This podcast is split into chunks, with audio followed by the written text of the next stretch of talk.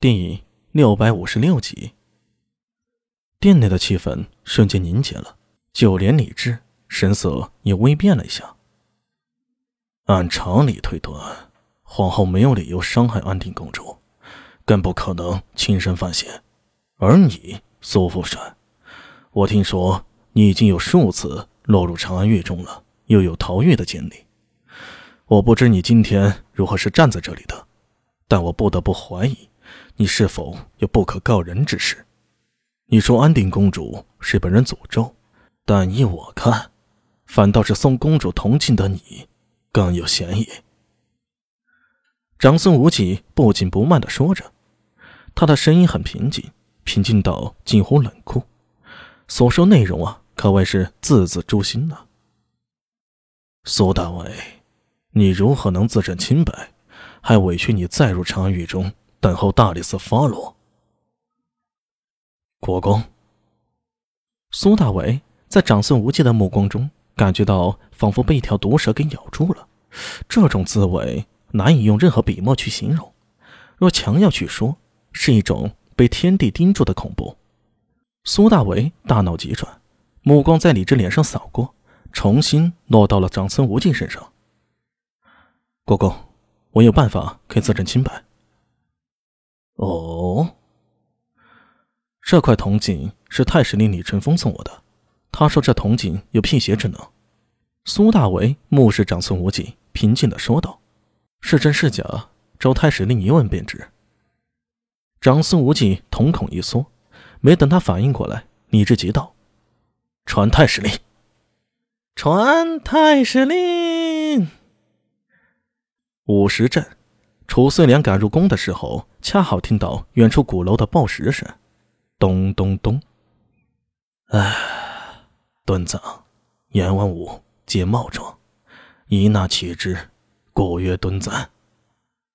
楚遂良抬袖擦了擦因为焦急赶怒而渗出的汗水，长叹了口气。他知道一场看不见的战争已经在宫中爆发了，一个是他多年的老伙伴赵国公长孙无忌。另一个却是太宗之子，当今的天子李治。太宗昔日留下长孙无忌与自己做李治顾命大臣时，何曾想过会有今日？他收起心中的感慨，跟着内侍加快脚步，迈入甘露殿时，一眼看出殿内气象森严，许多宿卫守住殿门，宫女和内侍也都在殿外候着。显然，里面的谈话极其重要且私密。楚遂良深吸了口气，整了整衣冠，抬步跨入主殿。正午，阳光大炽，无数光线从窗口透入寝宫。在宽敞的殿中，天子李治端坐在主位上，长孙无忌坐在他左手稍下的位置，苏大为则站在一旁。凭他的身份，没资格在长孙无忌面前坐着。不过，他站立的位置却比长孙无忌离李治更近。楚遂良心中闪过无数的念头。迈步走入，向着李治行礼道：“臣褚遂良参见陛下。”右仆射免礼。李治左手虚抬，又扬声道：“来人，给右仆射看座。”从殿下阴影中走出一名身材瘦弱的内侍，他不出来的时候，根本无人知道那儿还有个人。此人脚步轻盈，面如白纸，一闪身给楚遂良拿了张胡凳，旋即犹如幽灵鬼魅般的消失在了阴影下。楚遂良心下了然，这必然就是宫中传说保护陛下的影子了。据说从前朝传下来，就有这么一支内侍，他们精秀于各种技艺，重于天子。楚遂良轻轻将这些杂念给压下，目光投向长孙无忌，这个政治上的伙伴。当年一起创业的生死之交，此时面上无喜无怒，看不出他心里在想些什么。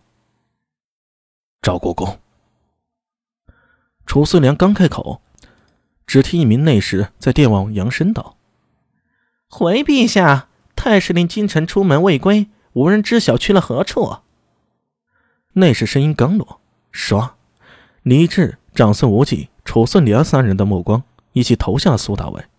各目光意味不同，但都同样凌厉。苏大为觉得肩头无比沉重，压力山大呀。国公，既然一时无法找到太师令，那这件案子以朕看，不如先押后吧。我欲将此案交予苏大为来办。不可！长孙无忌与褚遂良几乎同时喊了出来。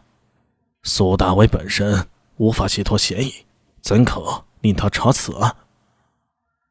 陛下，区区一个不良副帅，岂能越过权职来查内廷之案？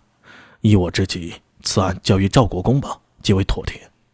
苏大为看着长孙无忌和褚遂良，心中只觉得无比荒谬。两个历史名人，大唐严格的功臣。此刻全都目的一致，都想打压自己。苏大为心里很清楚，长孙无忌心里对自己的记恨，只怕已经到了欲杀而后快的地步了。就算他跟自己没有直接的利益冲突，但站在武媚娘身边，站在李治这边，欲对王皇后不利，这本身就是犯了长孙无忌的忌讳。就算是昔日宗室的吴王李克，得罪了长孙无忌，都无法幸免。自己一个小小的不良人，哪有什么退路啊？